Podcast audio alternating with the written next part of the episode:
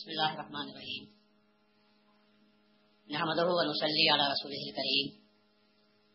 والمهدي المعود عليه الصلاة والتسليم.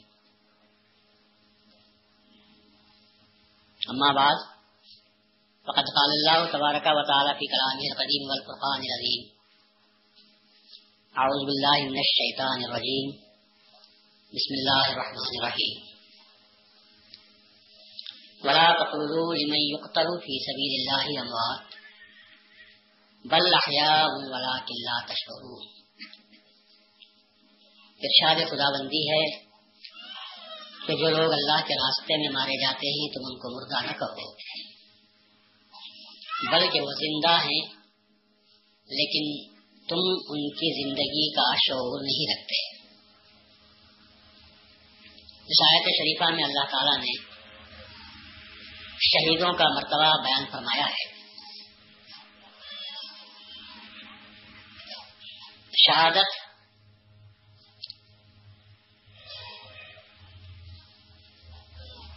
شہادت مرد مومن کی نظر میں عید ہوتی ہے۔ شہادت مرد مومن کی نظر میں عید ہوتی ہے اور شہادت ہی کے پردے میں خدا کی عید ہوتی ہے۔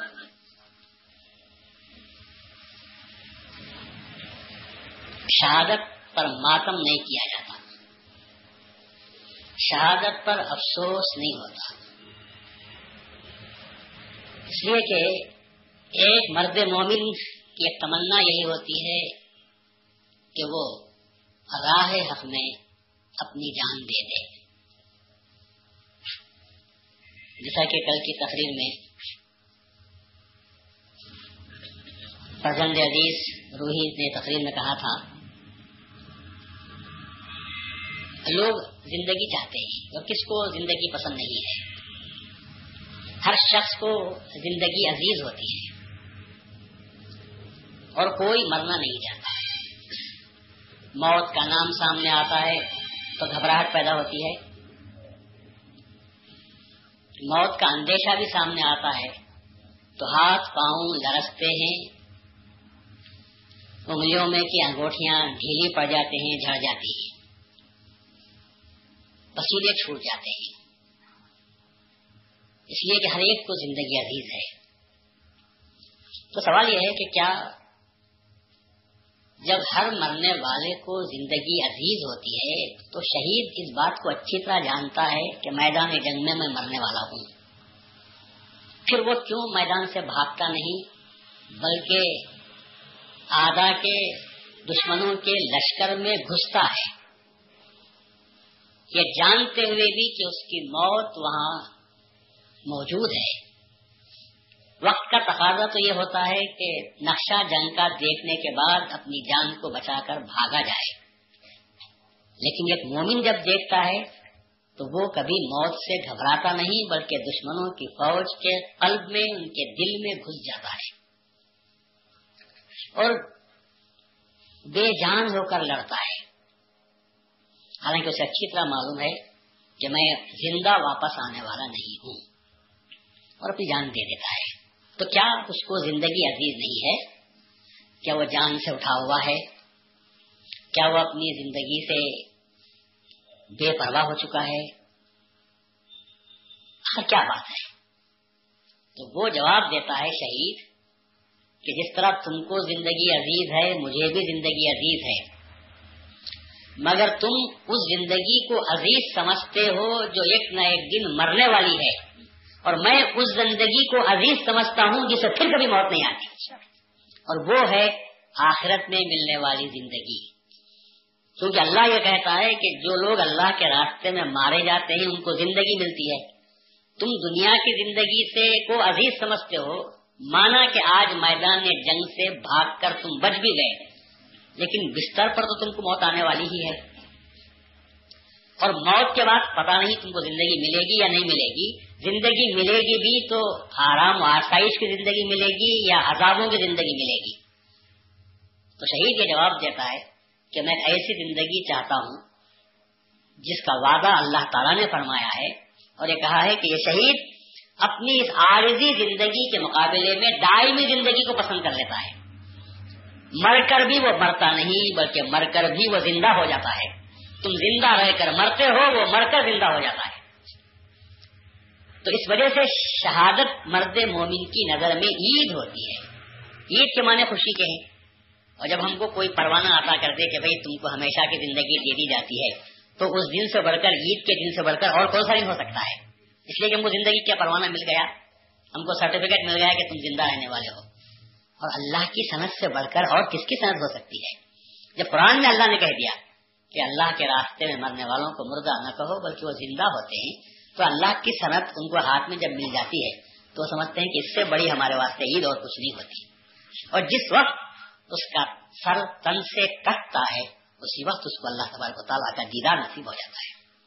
کیونکہ یہ سر جو تن پر رہتا ہے، بعض حالات میں، بعض مجبوریوں کے تحت دیدار خداوندی کا معنی بن جاتا ہے۔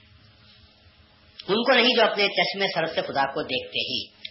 لیکن بعض لوگوں کے لیے یہ سر جو تن پر رکھا ہوا ہے، یہ اللہ تعالیٰ کے دیدار کو منع کرتا رہتا ہے۔ کیونکہ وہ لوگ اس کے، اس کو برداشت نہیں کر سکتے۔ جو صاحبان ضرف ہیں، وہ دید کے بعد بھی خاموشی اختیار کرتے ہیں۔ لیکن جن کا ضرف چھوٹا ہوتا ہے، تو وہ اپنے اس کیفیت کو برداشت نہیں کر سکتے۔ یا تو بے ہوش ہو جاتے ہیں، یا بے خود ہو جاتے ہیں، یا مدہوش ہو جاتے ہیں۔ اور اللہ اپنا راز بے ہوشوں کو اور مدہوشوں کو دینا نہیں چاہتا۔ اللہ چاہتا ہے کہ میں اپنا راز ان کے حوالے کروں جو صاحبان ضرف ہوتے ہیں۔ جو پینے کے باوجود بہکتے نہیں، جو چند قطرے پی کر بے ہوش ہو جاتے ہیں، ہم ان کو کہتے ہیں کہ پینا منع ہے۔ لیکن جو خم کے خم پی کر بھی احساس تک ان کو نہیں ہوتا، تو ان کے لیے پینا جائز ہوتا ہے۔ ان کے لیے پینا جائز ہوتا ہے۔ موسا علیہ السلام کو اللہ تعالیٰ نے تجلی ربوبیت کی بتائی تھی۔ تو موسا علیہ السلام بے ہوش ہو گئے۔ موسا علیہ السلام بے ہوش ہو گئے تھے۔ لیکن رسول اللہ صلی اللہ علیہ وسلم کو اللہ تعالیٰ نے اپنی ذات کے جلوے سے، اپنی ذات کے دیدار سے مشرف فرما دیا۔ اور رسول اللہ صلی اللہ علیہ وسلم کا یہ ضرف تھا کہ مسکراتے ہوئے اللہ تعالیٰ کا دیدار کر رہے تھے۔ تو کہاں ربوبیت کی ایک تجلی، کہاں ذات کی تجلی؟ ربوبیت اللہ کے ننانوے صفاتوں میں سے ایک صفت ہے۔ ایک صفت کی تجلی ہوئی تو بے ہوش ہو گئے۔ ننانوے صفات میں ذات کے رسول اللہ نے دیکھا اور بھستے ہوئے دیکھتے رہے۔ تو وہ ضرف کی بات ہوتی ہے، تو اللہ تعالیٰ جن لوگوں میں وہ ضرف دیکھتا ہے، ان کو اپنے دیدار ذات سے مشرف فرما دیتا ہے۔ اور جن میں وہ ضرف نہیں ہوتا، تو اللہ تبارک و تعالیٰ ان کو اس وقت تک نظر نہیں آتا جب تک کہ ان کا سر ان کے تن پر رکھا ہوا رہتا ہے۔ اور جب سر کٹتا ہے، تو اسی وقت اللہ تعالیٰ کا ان کو دیدار ہو جاتا ہے۔ اسی لیے کہتے ہیں کہ شہادت ہی کے پردے میں خدا کی دید ہوتی ہے۔ سر سے تن سے کٹ کر سر جو گرا، دیدار خدا انعام ملا۔ تو جب سر کٹتا ہے تن سے، اسی وقت میں اللہ تعالیٰ کی طرف سے ان کو انعام مل جاتا ہے اور وہ دنیا سے کامیاب ہو کر دنیا سے چلے جاتے ہیں، جس کو ہم زندگی جاویدانی کے نام سے یاد کرتے ہیں، ہمیشہ کی زندگی ان کو نصیب ہو جاتی ہے۔ یہ تو میں جو بات کر رہا ہوں، یہ عام شہادت کی بات کرتا ہوں۔ لیکن آج چودہ شوال کو جو عظیم شہادت عمل میں آئی بندرمیاں سید خمیر رضی اللہ عنہ اور ان کے ساتھیوں کی، اس شہادت کو قوم میں شہادت مخصوصہ کے نام سے یاد کیا جاتا ہے۔ یہ عام شہادت کا مرتبہ نہیں ہے۔ اب شہادت مخصوصہ اس معنی میں ہے کہ شہید مختلف لوگ ہوتے ہیں ایک عام شہادت ہے، ایک خاص شہادت ہے۔ عام آدمی جو اللہ کے راستے میں اپنی جان دیتا ہے، تو ہم اس کو عام شہادت کے نام سے یاد کرتے ہیں۔ لیکن میاں کی جو شہادت ہے، یہ عام شہادت نہیں ہے۔ اصل میں یہ شہادت مہدی ماؤد علیہ السلام کے سر سے ہونی چاہیے تھی۔ مہدی ماؤد کی تمنا تھی اللہ تبارک تعالیٰ سے کہ بار تعالیٰ، جس طرح مجھ سے تین صفتوں کو تو نے پوری ادا کروایا ہے، چوتھی صفت مجھ سے پوری کروا۔ ہجرت مجھ سے ہوئی حراج مجھ سے ہوا عیدا سے اللہ مجھ سے ہوا۔ ابھی چاہتا ہوں کہ چوتھی صفت جو قاتلو و قتلو کی صفت ہے، وہ صفت کا اظہار بھی مجھ سے ہو جائے۔ لیکن اللہ تعالیٰ کا ارشاد تھا کہ اے سید محمد، ہم نے ازل میں یہ بات طے کر رکھی ہے کہ ہر دو خاتمہ ان پر کوئی قدرت حاصل نہ کر سکے گا۔ کسی کو کوئی قادر نہ ہوگا۔ اس لیے نہ رسول اللہ صلی اللہ علیہ وسلم کو شہادت کی عمل میں آئی، نہ مہدی معود نہ تمہارے سے شہادت عمل میں آئے گی۔ بلکہ تمہاری شہادت کے عوض میں ہم نے سید خنمیر کو پیدا کیا ہے۔ سید خنمیر کی شہادت، گویا تمہاری شہادت میں صبر کی جائے گی۔ تو میاں کی جو شہادت ہے، یہ عام شہادت میں شمار نہیں ہوتی۔ میاں کی شہادت، دراصل وہ شہادت ہے جو مہدی معود کا سر تن سے کٹ کر الگ ہو کر اللہ تبارک و تعالیٰ کے دربار میں جو جانا چاہیے تھا، حضرت بندگی میاں رضی اللہ تعالیٰ عنہ سے وہ شہادت عمل میں آئی مہدی معود علیہ السلاط والسلام کے بدلے کے طور پر۔ اسی لیے اللہ نے فرمایا کہ ہم نے تمہارے بدل سید خنمیر کو پیدا کیا ہے۔ سید خنمیر سے جو شہادت عمل میں آئے گی، وہ حقیقت میں تمہاری شہادت ہوگی۔ جب عام آدمی کی شہادت کا یہ مرتبہ ہے، تو خاتم ولایت محمدیہ، حضرت سید محمد جون پوری مہدی معود علیہ السلاط والسلام کی شہادت کا کیا مقام ہوگا؟ اور اس شہادت کے بدل میں اللہ تعالیٰ نے جس ہستی کا انتخاب کیا ہوگا، وہ ہستی کیسی ہوگی؟ عام آدمی کا تو اللہ انتخاب نہیں کر سکتا۔ خاص آدمی کا خاص انسان کا اللہ نے اس, اس شہادت کے لیے انتخاب فرمایا تھا۔ جب مہدی معود علیہ السلاط اسلام نے اپنی امانت کے بوجھ کو اپنی امانت کے بار کو حضرت مہدی بندگی رضی اللہ عنہ کے حوالے کیا تو میاں نے رو رو کر التجا کی کہ آقا میرا اس بوجھ کو میں برداشت کرنے کے قابل نہیں ہوں۔ میں اس کے نااہل ہوں۔ ادھر آپ کی شہادت اور کہاں میں ادنا بندہ۔ تو مہدی ماؤد علیہ السلام نے فرمایا کہ یہ بار جو میں تم پر رکھ رہا ہوں، اپنے نفس کی طرف سے نہیں رکھ رہا ہوں۔ حکم خدا ہوتا ہے کہ اے مسید محمد، اس بار کو تم میرے حکم سے سید خنمیر کے سر پر رکھو۔ تو میں خدا کے حکم سے یہ کام کر رہا ہوں۔ قابل، ناقابل کو جاننا اللہ کا کام ہے۔ نہ میں قابل کو جانتا ہوں، نہ ناقابل کو جانتا ہوں۔ اللہ نے جو حکم دیا ہے، اس کے مطابق میں کام کر رہا ہوں۔ یہاں سے بھی معلوم ہوتا ہے کہ مہدی ماؤد علیہ السلام خلیفت اللہ شان کے مالک تھے۔ آپ نے کوئی کام اپنی طرف سے، اپنی جی سے اپنے نفس کی طرف سے نہیں کیا، بلکہ اللہ تبارک تعالیٰ کے حکم کی بنیاد پر آپ نے کام کیا ہے۔ اور یہی وجہ تھی کہ اس شہادت مخصوصہ کے سلسلے میں بہت سی باتیں ایسی ہیں جو مخصوص بندگینیاں سے ہی تعلق رکھتی ہیں۔ دوسری جگہ، دوسری شہادتوں میں آپ کو یہ بات نظر نہیں آئے گی۔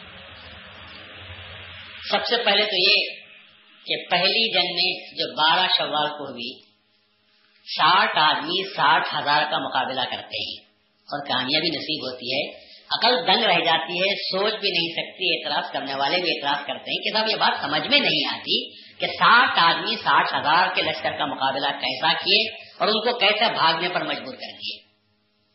ہم کہتے ہیں کہ موجودہ وہی ہوتا ہے جو انسان کی سمجھ میں نہ آئے۔ اگر دو دنیا دار لڑتے تو تمہارا یہ اعتراض صحیح تھا۔ مگر ایک طرف خلیفت اللہ کی جماعت اور ایک طرف دنیا داروں کی جماعت۔ اور جب مہدیہ معود نے فرما دیا تھا کہ یہ معجزہ ہے میرا، اگر ایسا ہوا تو سمجھو کہ میں سچا تھا۔ تو مہدی معود علیہ السلاط والسلام کے معجزے پر کیا سمجھ اعتراض کیا جا سکتا ہے؟ اور کیسے کہہ سکتے ہیں کہ صاحب یہ بات ہماری سمجھ میں نہیں آتی؟ تو کیا چاند کو شک کرنے کی روایت تمہاری سمجھ میں آتی ہے؟ آتی ہو تو بولو۔ انگلش سے اشارہ کرے چاند دو ٹکڑے ہو جائے۔ کوئی کر سکتا ہے؟ اور سب مانتے ہیں کہ ہاں یہ بات ہوئی۔ کیوں مانتے ہیں؟ تو کہتے ہیں، عقل تو نہیں مانتی موجودہ ہے تو، ایمان ہے تو ماننا پڑتا ہے۔ کیا رسول اللہ صلی اللہ علیہ وسلم کو معراج نصیب ہوئی؟ کسی کی سمجھ میں بات آ سکتی ہے کہ رسول اللہ اوپر گئے تھے؟ مگر رسول اللہ نے فرمایا، میں گیا تھا۔ یہ آپ کا اعجاز تھا۔ ہم مومن جو ہے وہ ماننا پڑتا ہے۔ کہ گئے تھے رسول اللہ، سچ گئے تھے۔ انکار کرنے والے انکار کرتے ہوئے رہ جاؤ۔ زندگی پر انکار کرو۔ مگر ہم تو ایمان لاتے ہیں کہ رسول اللہ صلی اللہ علیہ وسلم کا جو موجودہ تھا، وہ سچا موجودہ تھا۔ اسی طرح ساٹھ نے ساٹھ ہزار کے ساتھ کیا مقابلہ کیا؟ اگر آپ کے سمجھ میں نہیں آتا تو جنگ بدر میں کیا تین سو تیرہ نے ایک ہزار کا مقابلہ کیا؟ کیا یہ بات سمجھ میں آتی ہے؟ تین سو تیرہ، سات تلواریں آٹھ گھوڑے۔ تلواریں سات، گھوڑے آٹھ، آدمی تین سو تیرہ۔ باقی کے ہاتھ میں کیا ہوگا؟ لکڑی۔ انہوں نے مقابلہ کیا ایسے لشکر سے جو لوہے میں ڈوبے ہوئے تھے۔ فتح کس کی ہوتی ہے؟ تین سو تیرہ کی۔ تو کیا ہوا؟ اللہ نے کہا، میں پانچ ہزار فرشتوں کو بھیجتا ہوں۔ میں پانچ ہزار فرشتوں کو بھیجتا۔ ہوں اللہ تعالیٰ نے جنگ بدر میں پانچ ہزار فرشتے بھیج دیے تھے۔ صحابہ کہتے ہیں کہ ہم کسی کافر کو مارنے کے ارادے سے اس کے نزدیک گئے اور ہتلوار اٹھائی، دیکھا کہ وہ مرا، فوراً گردن کٹ گئی۔ ہم پلٹ کر دیکھتے تو کوئی نظر نہیں آتا۔ معلوم یہ ہوا کہ ہم سے پہلے کوئی مار گیا ہے۔ رسول اللہ سے پوچھا، یہ کیا بات ہوئی کہ مارنے کے لیے ہم پہنچتے ہیں؟ اس کی گردن کٹ جاتی ہے۔ رسول اللہ نے فرمایا، خدا نے فرشتوں کو بھیجنے کا وعدہ کیا تھا۔ تمہارے پہنچنے سے پہلے فرشتے نے اس کو مار دیا۔ وہ نظر آنے والی چیز نہیں تھے وہ نظر آنے والے نہیں تھے انہوں نے اپنا کام کر لیا۔ تو کیا یہ کسی کی سمجھ میں آتی ہے کہ فرشتے کیسا آئے ہوں گے اور انسانوں کی طرح کس طرح لڑے ہوں گے؟ سمجھ میں بات نہیں آتی۔ مگر اللہ تعالیٰ نے قرآن میں فرمایا ہے تو ایمان لانا پڑتا ہے، تو ممکن ہے ساٹھ لڑنے والے تھے، اللہ تعالیٰ نے ساٹھ ہزار فرشتوں کو بھیج دیا ہوگا۔ کس کے لیے بھیجا؟ مہدی ماؤد کے بیان کی سچائی کے لیے مہدی ماؤد کے معجزے کو باقی رکھنے کے لیے مہدی ماؤد کی صداقت کو سچ لوگوں کے سامنے پیش کرنے کے لیے اللہ تعالیٰ نے بھیجا ہوگا۔ اسی لیے شرکائے بدر کی تعریف کی جاتی ہے کہ بدر میں جن لوگوں نے شرکت کی یہ یقین رکھنے کے باوجود کہ ہم ان سے مقابلہ نہ کر سکیں گے۔ لیکن ان کی ہمت کی داد دینی پڑتی ہے۔ جو کیسے جگر کے لوگ ہوں گے کہ انہوں نے دشمنوں کے تعداد کا خیال کیا، نہ دشمنوں کی تیاری کا خیال کیا؟ اللہ کے خاطر۔ یہ کہہ کر میدان میں آئے تھے کہ آج ہم اگر کٹ بھی گئے تو اللہ کے نام پر ہم شہید ہو جائیں گے۔ اللہ تبارک تعالیٰ نے ان کو باقی رکھا۔ اور بات وہی یاد آتی ہے کہ اس وقت رسول اللہ صلی اللہ علیہ وسلم نے سردے میں سر رکھ کر اللہ سے دعا کی تھی۔ اے اللہ، یہ جماعت آج ماری گئی تو یاد رکھ، تو قیامت تک پوجا نہ جائے گا۔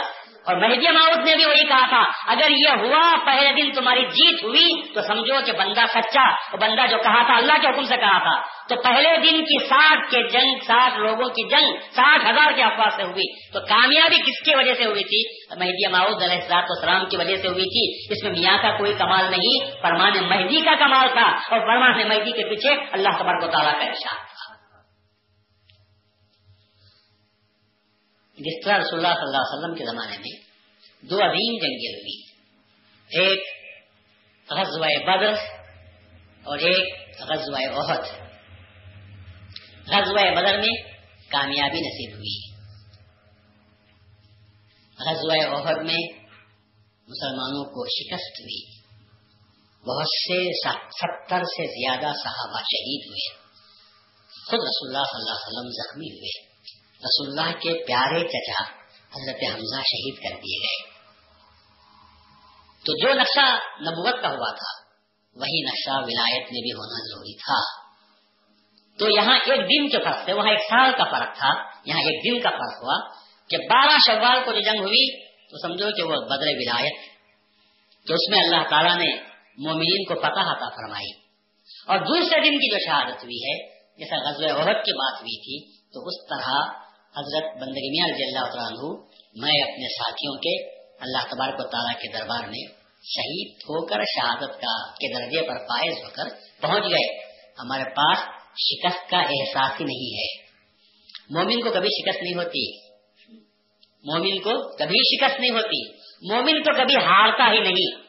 جیتتا ہے تو غازی بنتا ہے، مرتا ہے تو شہید ہو جاتا ہے۔ ہمارے یہاں ہمارے شکست کہاں ہے؟ ہمارے پاس ہار کا تصور ہی نہیں ہے۔ دو، اسی بات میں نے فرمایا، مومن کے دونوں ہاتھ لاڈو، مومن کے دونوں ہاتھوں میں لڈو ہے۔ جیتتا ہے تو غازی بنتا ہے، اور اگر مر جاتا ہے میدان جنگ میں تو شہید ہو جاتا ہے۔ اس کے دونوں ہاتھ لڈو ہوتے ہیں۔ کبھی اس کا کوئی ہاتھ خالی نہیں ہوتا۔ تو یہ ایک اعجاز مہدی ماؤد علیہ صاحب اسلام تھا۔ اور میاں کی تمنا بھی بچنے کی نہیں تھی۔ میاں کی تمنا بھی بچنے کی نہیں تھی۔ میاں کی تمنا یہی تھی کہ مہدی کا فرمان سچا ثابت ہو جائے۔ اس لیے کہ مہدی ماؤد السلام نے فرمایا تھا کہ اگر ایسا ہوا تو سمجھو کہ بندہ سچا، اگر ایسا نہ ہوا تو سمجھو کہ بندہ جھوٹا۔ فرمایا تھا کہ دوسرے جنگ کی جنگ میں آپ شہید ہو جائیں گے۔ تین جگہ دفن کیے جاؤ گے۔ کیا فرمانے مہدی جھوٹا ہو سکتا تھا؟ اور فرمانے مہدی جھوٹا ہو جائے تو کون جھوٹے ہوتے تھے؟ میاں بچ جاتے، مہدی جھوٹے ہو جاتے۔ میاں نے کہا کہ نہیں، میری جان جانا چاہیے۔ مجھے تین جگہ دفن ہونے دو۔ اس لیے کہ مہدی کا فرمان سچا ہو جائے۔ مہدی اللہ کا خلیفہ تھا۔ اس نے جو بات کہی تھی، اللہ تعالیٰ کے حکم سے کہی تھی۔ تو یہ میاں کی عید تھی۔ چودہ شوال کو بندگی میاں کی عید کا دن تھا کہ جس دن وہ اللہ تعالیٰ کے دربار میں شہادت کا جام پی کر جاتے ہیں۔ اور دنیا والوں کو پیغام دیتے ہیں کہ میں جس کا صدیق بنا تھا وہ ہستی مہدی معود اللہ تعالیٰ کا خلیفہ تھا۔ جبھی تو دیکھو، بیس سال پہلے اس نے جو وعدہ کیا تھا، آج وہ وعدہ پورا ہو رہا ہے۔ یہ بن گیا عوام کے نام، مسلمانوں کے نام۔ بندگینیا کا ایک پیغام تھا کہ مہدی معود سچے خلیفے تھے۔ دیکھنے والوں آج بھی آ کر دیکھو۔ اگر میں تین جگہ دفن نہ کیا گیا تو سمجھو کہ میرے آقا نے جو کہا تھا وہ بات جھوٹی تھی۔ میں ویسا ہی ہوا، جیسا کہ حضرت مہدی معود ایسا تو سامنے فرمایا تھا۔ اور اس کے بعد یقیناً مہدی ماؤد کا نام گھر گھر ہونے لگا۔ بستی بستی، نگر نگر، شہر شہر، پورے ہندوستان میں دھوم بچ گئی کہ مہدویوں نے بادشاہ وقت سے مقابلہ کیا اور بندگی رضی اللہ عنہ کی شہادت عمل میں آ گئی۔ اس کے بعد وہ خون جو سدراسن کی سرزمین پر ٹپ کا تھا شہیدوں کا اس زمین نے اس کو جذب نہیں کیا، بلکہ مہدی بندگی رضی اللہ عنہ کے اور شاہدوں کا خون ہر مہدوی کے رنگ میں آ گیا۔ آج ہر نوجوان کے دل میں مہدی ماؤد علیہ السلاط السلام کا نام سنتے ہی جو جوش و ولولہ پیدا ہوتا ہے۔ میاں کی شہادت کے واقعات کو سننے کے بعد جو سرخروئی پیدا ہوتی ہے، خون جو کھولنے لگتا ہے، شہادت کا جذبہ جو موزن ہوتا ہے، مہدی کے نام پر مرنے، مارنے، کٹنے، کٹانے کا جو ولولہ پیدا ہوتا ہے، یہ عطا ہے بندگی رضی اللہ عنہ کی شہادت کا دین ہے یہ۔ اسی کا دین ہے کہ جس کی وجہ سے آج ہم میں وہ جذبہ پیدا ہونے لگا ہے۔ اور میں آپ سے سچ کہتا ہوں، میاں کی شہادت کو اگر ہم بھول جائیں محدویت کے پاس کیا رہ جاتا ہے؟ ایک معاملہ تو رہتا ہے کہ صاحب، امن کے حالات میں مہدوی کیسے رہنا؟ یہ تو مہدی موت کی تعلیم سے آپ کو مل گیا۔ مہدوی کیسے رہنا چاہیے؟ اللہ کا ذکر کرو۔ وقت آنے پر پیسہ مل جائے تو شروع زکات دیا کرو۔ اچھے لوگوں کی صحبت میں رہو۔ دنیا کو ترک کرو، عزت نشینی اختیار کرو۔ یہ امن کے حالات لیکن اگر دشمن سر چڑھ کر آئے اور کہے، خبردار، تم اپنے آپ کو مہدوی نہ کہو، تمہارا مہدی جھوٹا تھا، تصدیق سے تم پھر جاؤ، تو پھر تم کیسے جیو گے؟ یہ جینے کا راستہ کون بتانے والا ہے؟ یہ جینے کا راستہ کون بتانے والا ہے؟ مہدی موت کے زمانے میں تو آپ کو یہ راستہ نہیں ملے گا۔ یہ راستہ ملتا ہے بندگی میاں کے ذریعے سے ملتا ہے کہ خبردار، اگر کوئی ظالم تمہارے سر پر کھڑے ہو کر کہے کہ تم مہدویت سے پلٹ جاؤ، تو تم کو کہنا چاہیے خبردار، ہم مر جائیں گے لیکن مہدویت سے نہیں ہٹیں گے۔ دشمن فوج کا بادشاہ کا فوج ڈالے تمہارے سر پر اور کہے کہ مہدویت سے پھر جاؤ، ورنہ ہم تم کو ستیہ ناش کر دیں گے۔ تو کہیں گے خبردار، وہاں تک نہ جانا ہم مہدی کے نام پر مرنے کے لیے تیار ہیں، لیکن مہدویت سے پھرنے کے لیے تیار نہیں، تو یہ یہ پیغام کس نے آپ کو دیا تھا؟ بندگی رضی اللہ تعالیٰ نے دیا تھا۔ رسول اللہ صلی اللہ علیہ وسلم کی زندگی میں بھی دو دور ہیں۔ ایک مکی دور ہے، ایک مدنی دور ہے۔ مکے میں رسول اللہ صلی اللہ علیہ وسلم کو لڑنے کا حکم نہیں ملا تھا۔ مکے میں رسول اللہ کو یہ حکم تھا کہ اگر ظالموں کی طرف سے مظالم ہوتے ہیں، صبر کرو۔ اذیتیں پہنچائے جاتے ہیں، برداشت کرو۔ تکلیفیں دی جاتی ہیں، سہ لو۔ مارتے ہیں، مار کھا لو۔ ستاتے ہیں، ستائے جاؤ۔ نکالتے ہی نکل جاؤ۔ یہ مکھی دور تھا۔ اس لیے رسول اللہ صلی اللہ علیہ وسلم نے تیرہ سال میں کبھی اپنے ہاتھ کو بلند نہیں کیا، لڑنے کا حکم نہیں کیا۔ جب آپ مدینہ تشریف لے گئے، مدنی زندگی میں سب سے پہلے جہاد کا حکم آیا۔ اب تم کو لڑنے کی اجازت دی جاتی ہے۔ کافر ستائیں تو مارو۔ بھائی آلو کم پختلو ہوں اگر وہ تم کو قتل کرے تو تم بھی ان کو قتل کرو۔ اخرجو ہوں کما اخرجو کم تم ان کو بھی اپنے وطن سے ایسا ہی نکالو جیسا انہوں نے تم کو اپنے وطن سے نکالا تھا۔ بھائی آکب تم آخبو مسلم ہو کہ تم بھی اور اگر تمہارا وہ پیچھا کریں تو تم بھی ان کا اسی طرح پیچھا کرو جیسا کہ تم تمہارا پیچھا انہوں نے کیا تھا۔ ہوں ایسو سخت تم ہوں جہاں کہیں ان کو پاؤ، ان کو مارو۔ یہ کب؟ وقت کل بنان۔ ارے مارو بھی تو ان کی ہر ہر جوڑ کو مکاٹو۔ ہر پورے پورے پور پور کو۔ ایک ایک انگلی کے جو ٹکڑے ہوتے ہیں، یہ ان کو تک مارو۔ تو یہ حکم کب ملا؟ مکے میں حکم نہیں ملا تھا۔ مدینہ جانے کے بعد میں یہ حکم ملا۔ تو رسول اللہ کی زندگی کے دو دور ہیں۔ ایک مکی دور ہے، ایک مدنی دور ہے۔ مہدی معود کی پوری زندگی مکی دور کی زندگی تھی۔ اخراج ہوا نکل جاؤ۔ ہجرت کرنا، ہجرت کر جاؤ۔ ستاتے ہیں، ستائے جاؤ۔ ظلم کرتے ہیں، سہ جاؤ۔ پھر لڑنے کی اجازت کہاں دی گئی؟ لڑنے کی اجازت بندگی میاں رضی اللہ عنہ کے ذریعے سے دی گئی کہ اب تم کو لڑنے کی اجازت دی جاتی ہے۔ تو گویا مدنی دور رسول اللہ کا یہ گویا بندگی میاں رضی اللہ عنہ کے مہدیت کا یہ دور ثانی تھا جس میں اب لڑنے کی اجازت دی جاتی ہے۔ اس وجہ سے بندگی میاں کی یہ جنگ ہم کو جینا سکھاتی ہے دشمنوں کے نرغے میں کیسے جینا چاہیے۔ ورنہ ہم بھگوڑے بن جاتے ہیں۔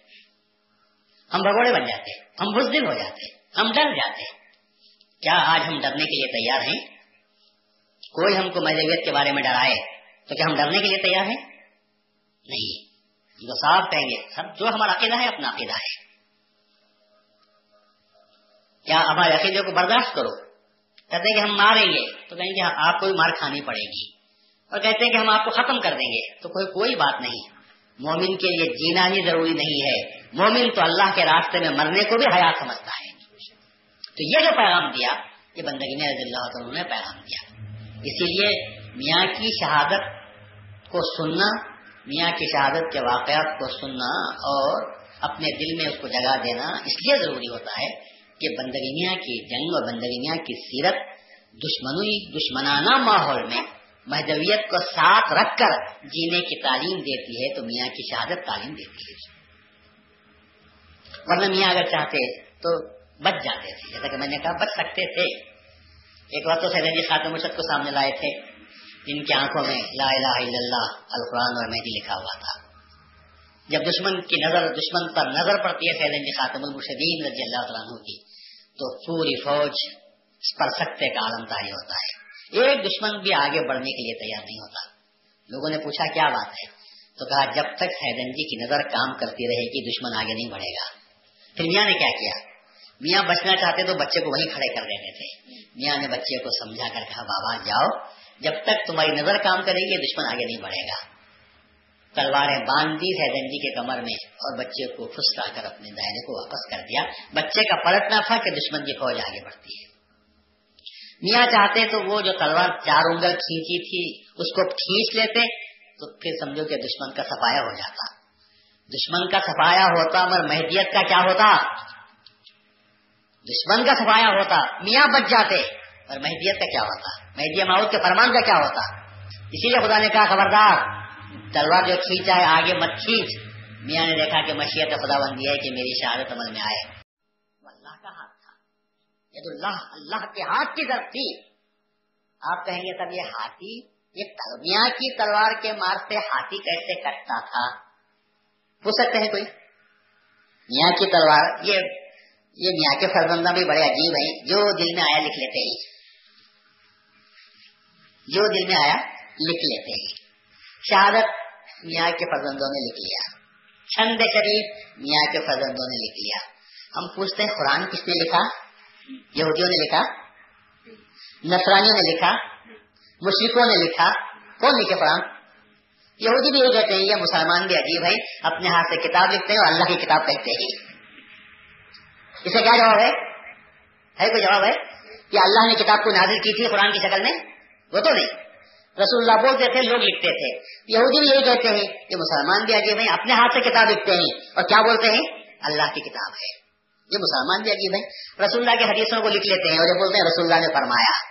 لکھنے والے یہی لوگ ہیں جو وہ دل میں آیا لکھ لیتے ہیں۔ کہ من قال لا الہ الا اللہ دخل الجنہ، جو شخص لا الہ الا اللہ پڑھا جنت میں داخل ہو گیا۔ یہ مسلمان بھی عجیب ہیں جو دل میں آیا لکھ لیتے ہیں۔ بھائی رسول اللہ کی بات کو مسلمان نہیں لکھیں گے تو اور کون لکھیں گے؟ بندگی میاں کی بات کو مذہبی نہیں لکھیں گے تو اور کون لکھیں گے؟ دشمن لکھ جاتا۔ دشمن تو نہیں لکھتا۔ گھر والے گھر کی بات لکھتے ہیں۔ میرے گھر میں کون سی چیز کہاں ہے؟ کسے معلوم ہے؟ مجھے معلوم ہے۔ میں لکھ سکتا ہوں اس کو۔ غیر کیا لکھیں گے جو گھر کے باہر رہتے ہیں؟ وہ گھر کا نقشہ کیا دیکھیں گے؟ وہ کیا لکھ سکیں گے؟ تو حضرت بندگی رضی اللہ عنہ کے حالات قوم کے جو لوگوں نے لکھے ہیں، اس لیے لکھے ہیں کہ قوم کے لوگ جانتے ہی کہ میاں کی شہادت کا مقام کیا ہے۔ میاں کی شہادت کا مرتبہ کیا ہے؟ بندگی رضی اللہ عنہ کی شہادت کی خصوصیت یہ بھی رہی کہ جب اللہ نے کہا کہ جب جو مرتے ہیں وہ زندہ رہتے ہیں، ان کو مردہ مت کہو۔ تو جب سر اٹھائے گئے اور سر لے جائے گا تھا مظفر کے دربار میں پیش کرنے کے لیے، تو راستے میں پٹن میں جب سروں کو رکھا گیا اذان ہونے لگی۔ تو ملک حماد رضی اللہ عنہ کا سر فوراً ٹوکرے سے باہر آتا ہے اذان کہتا ہے۔ سب کے سب سب بندی کر لی سروں نے اور میاں کا سر آگے بڑھتا ہے اور اس کی امامت کرتا ہے۔ لوگ اعتراض کرتے ہیں کہ صاحب یہ کیسا؟ ہم کہتے ہیں، اللہ سے پوچھو، اللہ کہتا ہے، مرنے والے مرتے نہیں، زندہ ہیں۔ اب زندہ کب تک ہے؟ نظر جب تک آتے ہیں وہ زندہ ہیں اور انہوں نے زندگی کا ثبوت ان کو کافروں کو یہ دیا کہ سر سے امامت کر کے انہوں نے ثبوت دے دیا۔ اگر سمجھ میں بات نہیں آتی تو تمہاری سمجھ میں نہیں آتی ہوگی۔ ہم اسے کیا کریں گے؟ رسول اللہ فرماتے ہیں کہ میں جب معراج کو گیا تو موسا کو دیکھا کہ خبر میں نماز پڑھ رہے ہیں مرنے کے بعد بھی نماز ہوتی۔ لیکن رسول اللہ فرماتے ہیں کہ میں نے موسا کو دیکھا کہ وہ خبر میں نماز پڑھ رہے ہیں۔ بات کو ماننا پڑتا ہے یا ماننا نہیں پڑتا؟ ماننا پڑتا ہے۔ تو جب رسول اللہ کی بات کو مانتے ہیں اس لیے مانتے ہیں کہ رسول اللہ نے دیکھا تھا، ہمارے گھر میں بات نہیں آتی۔ جب رسول اللہ نے فرمایا تو ہم کو ماننا پڑتا ہے۔ تو جب میاں کا سر آگے بڑھ کر امامت کرتا ہے، تاریخ میں ایسا کوئی واقعہ آپ کو نظر نہیں آتا کہ شہدا نے اپنی زندگی کو اللہ تعالیٰ کے فرمان کو ثابت کیا اپنے عمل سے کہ شہید مرتا نہیں، بلکہ وہ زندہ رہتا ہے۔ حضرت نے ثابت کر دیا اس عمل کو بھی۔ یہاں تک کہ ہمارے پاس کی عورتیں بھی اس بات پر یقین رکھتی تھی بیان قرآن سننے کے بعد کہ شہید شہادت کے بعد مرتا نہیں۔ میاں نے جن کا اعلان جب سن لیا تو میاں باہر نکل گئے۔ سب لوگ باہر آ گئے۔ ملک حماد رضی اللہ تعالیٰ عنہ کے آنے میں دیر ہونے لگی۔ میاں انتظار کر رہے تھے کہ ملک حماد آئے تو میں ان کے لیے نکلوں۔ مگر کافی دیر ہوگی میاں نے کہا کہ بلاؤ ملک حماد کو، دیر ہو رہی ہے۔ کیوں وہ دیر کر رہے ہیں؟ تو آپ سے کہا گیا کہ ملک حماد کی بیوی ملک حماد کا دامن پکڑے ہوئے ہیں کہتے ہیں کہ میں جانے نہیں دیتی۔ اس لیے نہیں کہ تم شہید ہو جاؤ گے، بلکہ وہ کہتی کہ قرآن جب کہتا ہے کہ جو شہید ہوتا ہے، وہ مرتا ہے اللہ کے راہ میں، وہ زندہ رہتا ہے۔ جب تم شہید ہو جاؤ گے تو تم زندہ ہوگے۔ جب زندہ ہوگے تو مجھ سے روز ملنے کے لیے آیا کرنا۔ اگر یہ وعدہ کرتے ہو تو میں بھیجتی ہوں۔ شہادت سے روکنے کے لیے نہیں شہید تو ہو جاؤ گے تم میں اتنا وعدہ کرو کہ روز مجھ سے ملنے کے لیے آؤ گے ملک حماد کیسے کہہ سکتے تھے کہ میں دو سے ملنے کے لیے آؤں گا جھوٹا وعدہ تو نہیں کر سکتے تھے ملک حماد دیر کر رہے تھے جب میاں کو بات معلوم ہوئی کہ ملک حماد کی بیوی دامن پکڑ کر اصرار کر رہی ہے کہ تم وعدہ کرو تو میں جانے دوں گی تو بندگی میں حیران فرما دیا کہا کہہ دو ملک حماد سے کہہ دو کہ اپنی بیوی سے وعدہ کر لیں کہ ہم ضرور تم سے ملنے کے لیے روز آیا کریں گے، مگر ایک شرط یہ ہے کہ کسی کو خبر نہ ہونے پائے۔ ہمارے آنے کی خبر کسی کو نہ ہونے پائے۔ اگر بات راز میں رہتی ہے تو ہم آیا کریں گے، اگر بات فاش ہو جاتی ہے تو ہم آنا بند کر دیں گے۔ ملک بندگی میں حیران کیا، کہہ دو ملک حماد سے، کہ وعدہ کر لیں اپنی بیوی سے کہ ہم روز آیا کریں گے۔ میاں کا فرمان ہوا، ملک حماد نے کہا، بیوی میاں فرما رہے ہیں، میں آیا کروں گا تمہارے پاس۔ میں یہ بات راز میں رکھنا کسی سے نہیں کہنا ملک احمد شہید ہو گئے تو روز اپنی بیوی سے ملنے کے لیے آتے تھے۔ باتیں ہوتی تھی مگر دائرے والوں کی اس کی خبر نہیں تھی۔ انہوں نے روز رات کو ایک گھوڑے سوار کو آتے ہوئے اور کمرے میں دو آدمیوں کے ایک مرد کے ایک ابیوا کی بات کرتے ہوئے سنا تو ان کے دل میں شک پیدا ہوا کہ روز رات کو یہ بیوی سے ملنے کے لیے کون آتا ہے۔ بدگمانی پیدا ہو گئی۔ کہ دو آوازیں کیسی آتی ہیں؟ خسر خسر ہونے لگی۔ ہوتے ہوتے وہ بات آپ کے بڑے بھائی ملک الحداد رضی اللہ عنہ کو پہنچائی گئی کہ آپ اپنے گھر کی خبر لو، آپ کی بھاوچ کے پاس ایک آدمی روز آتا ہے اور ہم باتیں دونوں کی سنتے ہیں۔ ایک عورت کی آواز ہے، وہ تمہاری بھاوچ کی آواز ہے۔ ایک مرد کی آواز بھی آتی رہتی ہے۔ یہ کیا واقعہ ہے؟ گھر میں ذرا آپ خبر لو تو اچھا رہے گا۔ ملک آزاد رضی اللہ کو یہ بات معلوم تھی کہ ملک حماد نے وعدہ فرمایا ہے اور وہ آتے ہیں لیکن لوگوں کے سامنے کہہ نہیں سکتے تھے۔ ملک آزاد نے کہا اچھا جب وہ رات کا وقت ہو جائے تو مجھے مطلع کر دینا۔ میں چھپ کر ان کی آواز بات سنوں گا۔ دائرے والوں کو تسلی دے دی۔ پھر اس کے بعد ملک آزاد رضی اللہ عنہ ایک جگہ بیٹھ گئے۔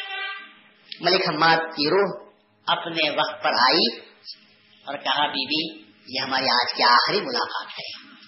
اس کے بعد ہم آنے والے نہیں۔ تو بیوی نے گھبرا کر پوچھا، کیوں کیا بات ہے؟ تو کہا، دیکھو، بازو بھائی بیٹھے ہوئے ہی لوگوں میں چرچے ہو رہے ہیں۔ تم نے شاید کسی کو خبر کر دی، جس کی وجہ سے ہم نے وعدہ یہ کیا تھا کہ کسی کو معلوم نہ ہو، ہم آتے رہیں گے۔ ملک کی آزاد کو معلوم ہوا ہے اور وہ یہاں پر بیٹھے ہوئے ہیں۔ اس لیے اب ہم جاتے ہیں، خدا حافظ، پھر قیامت میں ہماری ملاقات ہوگی۔ تو حضرت ملک احمد رضی اللہ عنہ کی روح چلی جاتی ہے۔ تو دائرے کے بیبیاں کا بھی قرآن پر اتنا یقین کامل تھا کہ وہ پوچھتی تھی کہ جاتے ہو تو وعدہ کرو۔ اس لیے کہ اللہ جھوٹا نہیں ہے۔ اللہ کے راستے میں جو مرتے ہیں وہ زندہ رہتے ہیں۔ اب زندہ رہتے ہیں تو میرے پاس آیا کر روح سے ملاقات ہوتی رہے گی، میری تشریف ہو جائے گی۔ تو کتنا یقین کامل تھا۔ بیویوں کو اتنا یقین کامل تھا بیان قرآن سننے کی وجہ سے۔ اللہ تبارک تعالیٰ نے وہ کام انجام بھی دلوا دیا تھا۔ میں جب لوگوں کو خبر ہو گئی تو پھر اس کے بعد میرے خمات جی، نہیں آئے اور میاں کی شہادت کی خصوصیت یہ بھی ہے جب میاں شہید ہوتے ہیں تو جو شہدا تھے لوگ گنتی کرتے ہیں اور کہتے ہیں کہ میاں جب شہید ہو گئے تو میاں کے پاؤں کے انگوٹھوں سے سترہ شہیدوں نے اپنی زلفوں کو میاں کے انگوٹھے سے باندھ لیا تھا۔ سترہ شہید دور دور ہوئے ہوں گے، لیکن آخری وقت آیا تو پائے یار پر جان دینے کی جو تمنا تھی کہ ہم جان بھی دیں گے تو میاں کے قدموں میں اپنے سر کو رکھ دیں گے۔ میاں کے قدموں میں اپنی جان دے دیں گے۔ تاکہ قیامت کے دن ہم اٹھے بھی تو میاں کے ساتھ اٹھے تو انہوں نے عمل یہ کام کیا۔ کہ گھستے ہوئے آئے۔ میاں کے پاؤں پر اپنے منہ کو رکھا اور مرنے لگے۔ تو جو ظلم تھے وہ میاں کے انگوٹھوں سے بدل گئے تھے۔ سترہ شہیدوں کے بالوں کو کھول کر نکالا گیا جو انگوٹھے میں لپٹے ہوئے تھے اور انہوں نے اپنی جان اللہ تبارک و تعالیٰ کے حوالے کر دی۔ تھی یہ بھی خصوصیت ہے میاں کی شہادت کی۔ کون کس سپاہی کو سالار سے اتنی محبت ہوتی ہے؟ ہے کسی جنگ میں بھی کیا کوئی سپاہی اپنے سالار سے، سپاہ سالار سے اتنی محبت کرتا ہے کہ اپنی جان دے تو آخر میں آ کر قدموں میں سر رکھ کر جان دے دے۔ پر والیانہ محبت تھی میاں کے ساتھ، ان کے ساتھیوں کی والیانہ محبت تھی۔ کہ انہوں نے اپنی جان جان آفری کے حوالے بھی کر دی، تو میاں کے قدموں پر رکھ دی۔ وہ جو جگر کہتا ہے، جان دے دی تھی جگر، آج پائے جان دے دی ہوئی جگر آج پائے یار پر۔ عمر بھر کی بے قراری کو قرار آ ہی گیا۔ زندگی بھر جو بے قراری تھی، اس کو قرار آیا تو کب آیا؟ ہم جب اپنی جان کو پائے یار پر جان دے دیتے ہیں۔ تو اس وجہ سے حضرت بندری اللہ عنہ کی شہادت ہے۔ حقیقت میں ملت مہدویہ کو حیات عطا کرنے والی شہادت ہے۔ ملت مہدویہ کے نوجوانوں کو قوت بخشنے والی شہادت ہے۔ ملت مہدویہ کے نوجوانوں کو اس حقیقت سے آگاہ کرنے والی بات ہے کہ تم حق پر ہو، صداقت پر ہو۔ اور یہ صداقت اتنی سچی حقیقت ہے کہ اگر اس کے خاطر تم کو اپنی جان دینے کی ضرورت بھی پڑ جائے تو جان دینے سے نہ کتراؤ، نہ گھبراؤ۔ اللہ تعالیٰ تمہارے ساتھ ہے۔ اور قوم، جو قوم جو قوم مرنے سے گھبراتی ہے، وہ قوم مار دی جاتی ہے۔ اور جو قوم مرنے کے لیے تیار رہتی ہے، اس قوم کو کوئی چھڑا بھی نہیں جا سکتا۔ اس قوم میں زندگی پیدا ہو جاتی ہے۔ تو جو لوگ مرتے ہیں، مرنے سے ڈرتے ہیں، وہ روز مرتے ہیں۔ اور جو مرنے کی فکر نہیں کرتے، وہ نہ صرف زندہ رہتے ہیں، بلکہ آنے والی نسلوں کو بھی زندہ کر دیتے ہیں، قوم کو بھی زندہ کر دیتے ہیں۔ آج تقریب تو مجھے کرنا نہیں تھا، مگر آپ لوگ سب شریف ہو گئے۔ تو آج میں وقت دعا کرتا ہوں، آپ لوگ آمین کہتے جائیں۔ اے اللہ، بندگی میاں رضی اللہ پہلے تو اللہ تبارک و تعالیٰ ہم کو سچا اور بنا دے۔ وہ قوم سے ہماری وابستگی فرما، جس قوم کو لانے کا تو نے وعدہ کیا تھا، جس قوم سے تو نے محبت کی۔ اور اے اللہ، ہم کو توفیق ادا فرما کہ ہم تجھ سے محبت کرنے کے قابل بن جائیں۔ اے اللہ، ہم کو محبت عطا فرما کہ ہم آپس میں ہمارے مومن بھائیوں کے لیے نرم دل ثابت ہوں۔ اے اللہ، ہم کو توفیق عطا فرما وہ جگر عطا فرما کہ ہم کافروں کے حق میں سخت دل بھی ہو جائیں۔ اے اللہ، ہم کو وقت پر اپنے نفس کے ساتھ، اپنے سرکش معاشرے کے ساتھ اور آخر میں دشمن کے ساتھ جہاد کرنے کی بھی توفیق عطا فرما۔ اللہ، راہ حق میں تیری عبادتوں کے سلسلے میں بھی ہم کو مجاہدہ انہیں سخت محنت کرنے کی توفیق عطا فرما۔ اور اللہ، ہم کو کسی ملامت کرنے والے کی ملامت سے ڈرنے کی بھی ہم کو توفیق نہ دے۔ ملامت کرنے والے کی ملامتوں کو سن کر، ان سے بے خوف ہو کر فقط تیری کا تیرے نظر کرم پر کو دیکھتے ہوئے، نظر کرتے ہوئے ہم کو جینے کی توفیق عطا فرما۔ اے اللہ، جس طرح چودہ دنوں میں جو مرد، عورتیں، بچے کثیر ترین، کثیر تعداد میں شریک ہو کر تیرے معود برحق اور معود برحق کے معود ہستی کی شہادت کے سلسلے میں جو لوگ دامے گرمے قدم سخنے، جو جو لوگ حصہ لیے ہیں، اے اللہ تو خود ان کا محافظ بن جا۔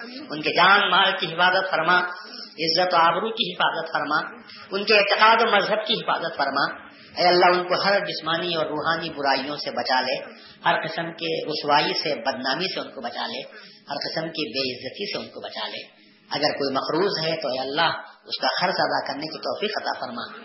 اگر کوئی بے روزگار ہے تو اللہ، اس کو صحیح روزگار، حلال طریقے سے روزی کمانے کی توفیق عطا فرما۔ اس لیے کہ رسول اللہ فرماتے ہیں کہ شرکائے بدر کے وسیلے سے جو دعا کرتے ہیں، اللہ تعالیٰ اس کو قبول فرماتا ہے۔ اے اللہ، شرکائے بدر نبوت اور شرکائے شہدائے بدر ولایت کا واسطہ کہ تو ہماری تمام تمناؤں کو، ہماری مرادوں کو بدلا ہماری تمناؤں کو پورا کر، صحیح اور جائز جو تمنا ہے، اس کو پورا کر۔ ہمارے گھروں کو شاد و آباد رکھ، ہمارے دلوں کو ہر قسم کے ٹینشن سے بچا لے، ہر قسم کے اضطراب سے بچا لے، محفوظ کر لے۔ دل میں اطمینان قلب کی دولت عطا فرما۔ آنکھوں میں تیرے دیدار کی پیاس عطا فرما اور پھر اس پیاس کو بجھانے کا تو انتظام فرما۔ حلال روزی ہم کو عطا فرما تاکہ ہم سکون کے ساتھ اپنے بیوی بچوں کو پال بھی سکیں اور تیری عبادت بھی کر سکیں۔ ہمارے اٹھنے والے ہر قدم کو اے اللہ صحیح راستے میں اٹھنے والا قدم بتا دے، صحیح رخ پر اٹھنے والا قدم بتا۔ اور قدم میں اگر لفزش پیدا ہو جائے تو اللہ تو ہی اس کا سنبھالنے والا ہے۔ ہم سے اگر غلطی ہو جائے تو تو معاف کرنے والا ہے۔ ہم سے بھول چوک ہو جائے تو اللہ قیامت کے دن ہم سے مواخذہ مت فرما، بلکہ ہم اس کو درگزر فرما۔ ہم سے ہم پر رحم فرما، ہم پر کرم فرما، ہماری مغفرت فرما۔ صحیح راستے پر چلنے کی ہم کی توفیق عطا فرما۔ اے اللہ صحیح صحبت ہم کو عطا فرما۔ بری صحبتوں سے، بری عادتوں سے بدعات سے ہم کو، ہماری زندگی کو، ہمارے معاشرے کو پاک فرما۔ جو بری باتیں، بری عادتیں ہم میں داخل ہو گئے ہیں۔ اے اللہ، ان باتوں کو، ان عادتوں کو ہم سے دور فرما۔ البتہ عادت کے بجائے، عبادت کی توفیق ہم کو عطا فرما۔ بدعات کے بجائے، سنت پر عمل کرنے کی توفیق عطا فرما۔ ہر پہلو، ہر قدم پر نظر تیری ذات پر رکھنے اور صرف تجھ پر بھروسہ کرنے اور صرف تجھ سے مدد مانگنے کی ہم کو توفیق عطا فرما۔ اور اے اللہ، ہماری سچی دعاؤں کو تو قبول فرما، اخلاص عطا فرماتے ہوئے قبول فرما۔ ہم کو اپنے در سے مت ہٹا، بلکہ اپنے در کا بھکاری بنا اور ہم کو تیرے سوا کسی اور کے آگے ہاتھ پھیلانے کی توفیق ہم کو مت دے۔ اپنے در کا بھکاری بنا کر رکھ اور ہم کو جو بھی دینا ہے اپنے طرف سے نواز دے۔ اور ہم کو عزت کی زندگی عطا فرما، ایمان کی موت عطا فرما۔ قیامت کے دن ہم کو اٹھا تو اچھے لوگوں کے ساتھ اٹھا۔ دل میں مہدویت کے تعلق سے محبت عطا فرما۔ قوم کے ہر فرد کے تعلق سے محبت عطا فرما۔ ہمارے دلوں سے نفرت، حسد کینا کپٹ کو نکال دے۔ اس کی جگہ پر محبت بھر دے۔ قوم میں جو انتشار کی کیفیت ہے، اے اللہ، میاں کے خون کا، میاں کے ساتھ شہید ہونے والے خون کے ہر قطرے کا واسطہ تاکہ ان دلوں سے نفرت کو دور کر دے، انتشار کو دور کر دے، بد اعتقادی کو دور کر دے، بلکہ اس کی جگہ صحیح اتحاد عطا فرما، محبت عطا فرما، ایک دوسرے سے مل جل کر زندگی بسر کرنے کی توفیق عطا فرما۔ آپس میں جو نا اتفاقی پیدا ہوئی ہے، اے اللہ تو اس نا اتفاقی کو اتفاق سے بدل دے، آپس کے ٹکراؤ کو اتحاد سے بدل دے۔ پھر سے سب کے سب شیر و شکر ہو کر ایک دوسرے کے بھائی بھائی بن کر زندگی بسر کرنے کے ہم کو توفیق عطا فرما۔ اور وہ بھی ملی زندگی، قومی زندگی، ایمانی زندگی، روحانی زندگی ہم کو عطا فرما۔ اور پھر اس سلسلے میں اگر ہم سے کچھ بھول چوک ہوئی ہے تو اللہ ہم تیرے در کے بھکاری ہی ہم سر بسجود ہو کر، ہم بہت ہی سمیم قلب سے تیرے دربار میں حاضر ہو کر دعا کرتے ہیں کہ اللہ تعالیٰ تو ہم کو معاف فرما، درگزر فرما۔ اور ہماری مغفرت فرما۔ اور اسی طرح جو خواتین بہت دور دور سے روزانہ کھڑے ہو کر، بیٹھ کر سردیوں میں بھی پابندی کے ساتھ مجلسوں کو آتے رہے ہیں، اے اللہ، ان کے ہر ہر قدم پر ان کو نیکی لکھ دے ان کو بھی بری صحبت و بری عادت سے بچا۔ ان پر بھی اپنا نظر کرم کر۔ ان کے گھروں کو آباد اور شاد رکھ۔ ان کے دلوں میں کسی قسم کی برائی پیدا مت کر، بلکہ اچھے اور نیک راستے پر چلتے ہوئے، اپنے خاوندوں کی نیک فرما برداری کرتے ہوئے، اطاعت، شیاری کے ساتھ، محبت کے ساتھ اپنے بچوں کے پریوار کو اچھا بنانے کی ان کو توفیق عطا فرما۔ تاکہ ہمارا خاندان اچھا ہوگا، تو قبیلہ اچھا ہوگا، معاشرہ اچھا ہوگا، تو قوم کی نیک نامی ہوتی ہے۔ ہر قسم کے وہ جو گھروں میں جھگڑے، میاں بیوی کے یا ساس و بہو کے یا نن بھاوچ کے ہوتے رہتے ہیں، اللہ تعالیٰ ان جھگڑوں سے دور فرماتے ہوئے آپس میں ایک دوسرے سے محبت پیدا کر دیں تاکہ گھر میں اطمینان ہوتا ہے تو دل میں اطمینان ہوتا ہے۔ جب دل میں اطمینان ہوتا ہے تو عبادت میں اطمینان ہوتا ہے اور عبادت میں دل لگتا ہے۔ اس وجہ سے اللہ ہمارے گھروں کو بھی شر سے بچا دے۔ ہماری قوم میں جو لوگ فتنہ اور فساد ڈالنے کے متمنی ہیں، اے اللہ اس فتنے اور فساد سے بھی ہماری قوم کو محفوظ کر دے۔ ہم کو اس کا شکار بننے کی توفیق مت دے، بلکہ ان بنیادوں کو ختم کر دے جہاں سے فتنہ پیدا ہوتا ہے، جہاں سے فساد پیدا ہوتا ہے۔ ان کے دلوں میں بھی تبدیلی پیدا فرما، انقلاب پیدا فرما، تاکہ جو دل برائی سے، برائی کا مرکز محور بنے ہوئے ہیں، وہاں سے نیکی ان میں دل میں پیدا ہو جائے اور ایک دوسرے کے لیے بھلائی سوچنے کا ان کو موقع عطا فرمائے۔ واہ اے اللہ، ہماری دعاؤں کو شرکائے بدر کا واسطہ، شہدائے بدر کا واسطہ، شہدائے بہت کا واسطہ، ان کی پاک روحوں کا واسطہ جنہوں نے فقط اور فقط تیری محبت میں اپنی جان عزیز کو دیا، اپنا خون پیٹا گیا ان کا، انہوں نے اپنے سر کو تیرے راہ میں رکھا۔ اے اللہ، خدا، تجھے دیکھنے والے، ان آنکھوں والے سروں کی قسم کہ تو ہماری، ہم گنہگاروں کی ان دعاؤں کو جو پوری قوم مہدویہ کے حق میں ہے، جہاں کہیں وہ ہے جدرا اللہ جے پور اور راجستھان کے جو لوگ مہدوی بن چکے ہیں اے اللہ تو ان کی مہدویت کو قبول فرما۔ تو ان کو توفیق عطا فرما ان کو استقامت عطا فرما تاکہ وہ اپنی مہدویت پر باقی رہیں اور ایک دوسرے سے ہمارے اپنے تعلقات مضبوط ہوتے ہوئے جائیں۔ اور اسی طرح جن میں کچھ ارتداد پیدا ہوا ہے اللہ تعالیٰ ان کو صحیح تعلیم ان کو صحیح توفیق دیتے ہوئے ان کو پھر سے سچا اور پکا مہدوی بنا دے اور ہم کو دیکھنے دکھانے کی توفیق عطا فرما۔ تجھ سے محبت اور عشق کرنے کی ہمیں توفیق عطا فرما۔ واخر دعوانا الحمدللہ رب العالمین۔ ربنا تقبل منا انك انت السميع العليم